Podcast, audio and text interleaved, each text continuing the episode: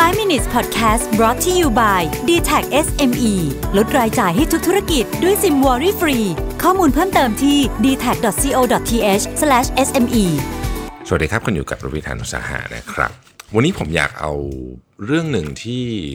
อยู่ในหนังสือจีนอเมริกาของดรอาร์มตั้งนิรันด์นะฮะเป็นหนังสือเล่มหนึ่งที่ดีมากๆเลยใครอยากเข้าใจเรื่องของขั้วมหาอำนาจใหม่สองขั้วเนี่ย อยากให้อ่านหนังสือเล่มนี้ แต่มันเป็นบทหนึ่งที่ผมคิดว่า เราน่าจะเริ่มคิดเรื่องนี้อย่างจริงจังนะครับเพราะว่าเราเกี่ยวข้องกับประเด็นนี้ด้วย เราวันนี้หมายถึงประเทศไทยนะครับ ต้องบอกว่าในหนังสือเล่มนี้พูดถึงเรื่องของ global supply chain ที่จะต้องเปลี่ยนแปลงครั้งใหญ่ และไม่มีวันกลับไปเป็นเหมือนเดิมอีกนะครับในในช่วง 20 ปีที่ผ่านมาเนี่ยถือเป็นช่วงที่เรียกว่าเป็นโลกาภิวัตน์เต็มตัวนะคือทั้งโลกเนี่ยเชื่อมโยงกันนะครับเอ่อ สองแกนกลางใหญ่คือจีนสหรัฐเนี่ยเชื่อมโยงกันมากเลยนะ คือทุนจากสหรัฐก็เข้ามาผลิตในจีนส่งขายไปยังตลาดโลกนะครับ ในทางวิชาการเนี่ยเรียกสิ่งนี้ว่า global supply chain ก็คือแต่ละประเทศใช้ความได้เปรียบของตัวเองในการผลิต แล้วก็ส่งต่อไปให้อีกประเทศหนึ่งนะครับยกตัวอย่างเช่นสหรัฐมีความได้เปรียบที่ทุนและการผลิตคิดค้นวิพัฒนา ส่วนจีนมีความได้เปรียบเรื่องแรงงานและความสามารถในการผลิต ประเทศอื่นๆอย่างเราเองก็เข้าไปอยู่ใน global supply chain ด้วยนะครับ ตามความได้เปรียบของแต่ละประเทศนะฮะการค้าเชื่อมกันทั้งโลก แต่ตอนนี้เนี่ยนะครับสิ่งที่เกิดขึ้นก็คือสงครามการค้านะ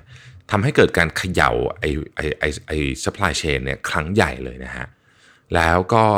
ในหนังสือก็เขียนไว้บอกว่ามันไม่มีทางจะกลับมาเป็นเหมือนเดิมละ นะฮะเมื่อสหรัฐเนี่ยขึ้นกำแพงภาษีจีนทำให้เศรษฐกิจปั่นป่วนกันไปหมดเลยเนี่ยธุรกิจต่างๆ ต้องมานั่งวางแผนกันใหม่เลยนะว่า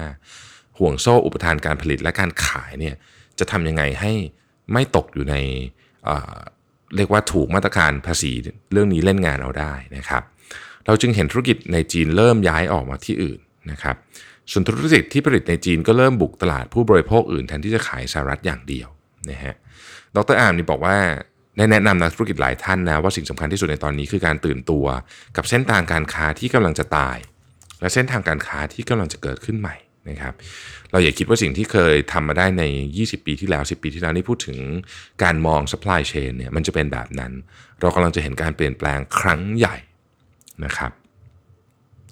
หลายคนยังคาดหวังว่าอีกไม่นานสงครามการค้าระหว่างสองประเทศคงพักรบคงตกลงกันได้นะครับ หรือถ้าทำทรัมป์แพ้การเลือกตั้งประธานาธิบดีสงครามการค้าคงยุติได้และกลับมาสงบสุข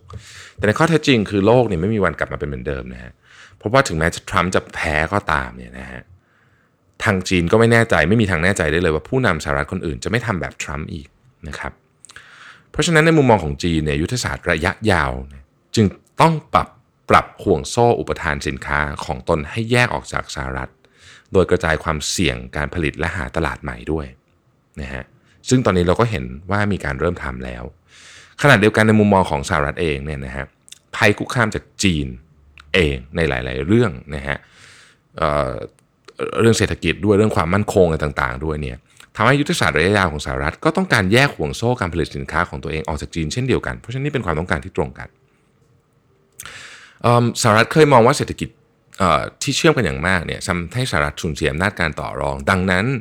สหรัฐ จึงต้องการบีบให้บริษัทต่างๆ ของสหรัฐเองให้ย้ายฐานออกจากจีน และเริ่มหาตลาดใหม่ที่ไม่ใช่ตลาดจีน จนตอนนี้มีคำพูดในวงการธุรกิจสหรัฐว่า ABC คือ anywhere but China คือที่ไหนก็ได้ที่ไม่ใช่ที่จีนนะครับผลที่ออกมาก็คือว่าเรากำลังสิ้นสุดยุคโลกาภิวัตน์ที่เศรษฐกิจโลกเชื่อมโยงกันเป็นหนึ่งเดียว และเรากำลังจะเข้าสู่ยุคที่ห่วงโซ่อุปทานของโลกจะแตกออกเป็น 2 ห่วงออกจากกันนะครับ อันนึงคือจีนนะฮะ ซึ่งจีนก็เน้นห่วงโซ่แถบเอเชียนะฮะและอาจจะส่วนหนึ่งก็คือเส้นทางสายไหมใหม่ด้วยที่เราคุยกันนะครับทั้งนี้ในเรื่องการผลิตและการและถางผู้บริโภคนั้นเนี่ยอย่าลืมนะว่าในจีนนี่ยครับมีคนยากจนที่กำลังจะขยับมาเป็นชนชั้นกลางอีก 600 ล้านคน หรือประมาณ 2 เท่าของประชากรสหรัฐ ในภูมิภาคอาเซียนเองก็มีคนยากจนที่กำลังจะขยับขึ้นมาเป็นชนชั้นกลางอีก 300 ล้านคนนะฮะ พอๆกับประชากรของสหรัฐนะฮะนี่ฝ้าของจีน อีกห่วงโซ่หนึ่งก็คือห่วงโซ่ที่เชื่อมกับสหรัฐ ซึ่งด้านหนึ่งเนี่ยก็แยกตัวออกจากจีนอีกด้านหนึ่งก็ต้องหันมาอาศัยฐานผลิตใหม่ในเอเชียนะครับและหาฐานผู้บริโภคใหม่แทนเมื่อมองภาพกว้างแบบนี้เนี่ยเราเห็นว่าการปรับห่วงโซ่ การผลิตใหม่ของโลกเนี่ยนะฮะสร้างโอกาสและความเสี่ยงอย่างมากมายมหาศาลเลย โดยเฉพาะในประเทศแถบๆบ้านเรานี่แหละนะครับ ขึ้นอยู่กับว่าใครจะมองเห็นภาพ และตักตวงการเปลี่ยนแปลงได้มากน้อยเพียงใดนะครับดังนั้นเนี่ยโจทย์สำคัญของแต่ละประเทศก็คือ ต้องมีการศึกษาข้อมูลการเปลี่ยนแปลงที่รวดเร็วของห่วงโซ่อุปทานสินค้าในยุคนี้นะครับและวางกลยุทธ์ของธุรกิจและประเทศของตัวเอง และสินค้าเนี่ยให้อยู่ในโลกใบใหม่ให้ได้ ขอบคุณที่ติดตาม 5 minutes ครับ สวัสดีครับ 5 minutes podcast presented by d t e c h SME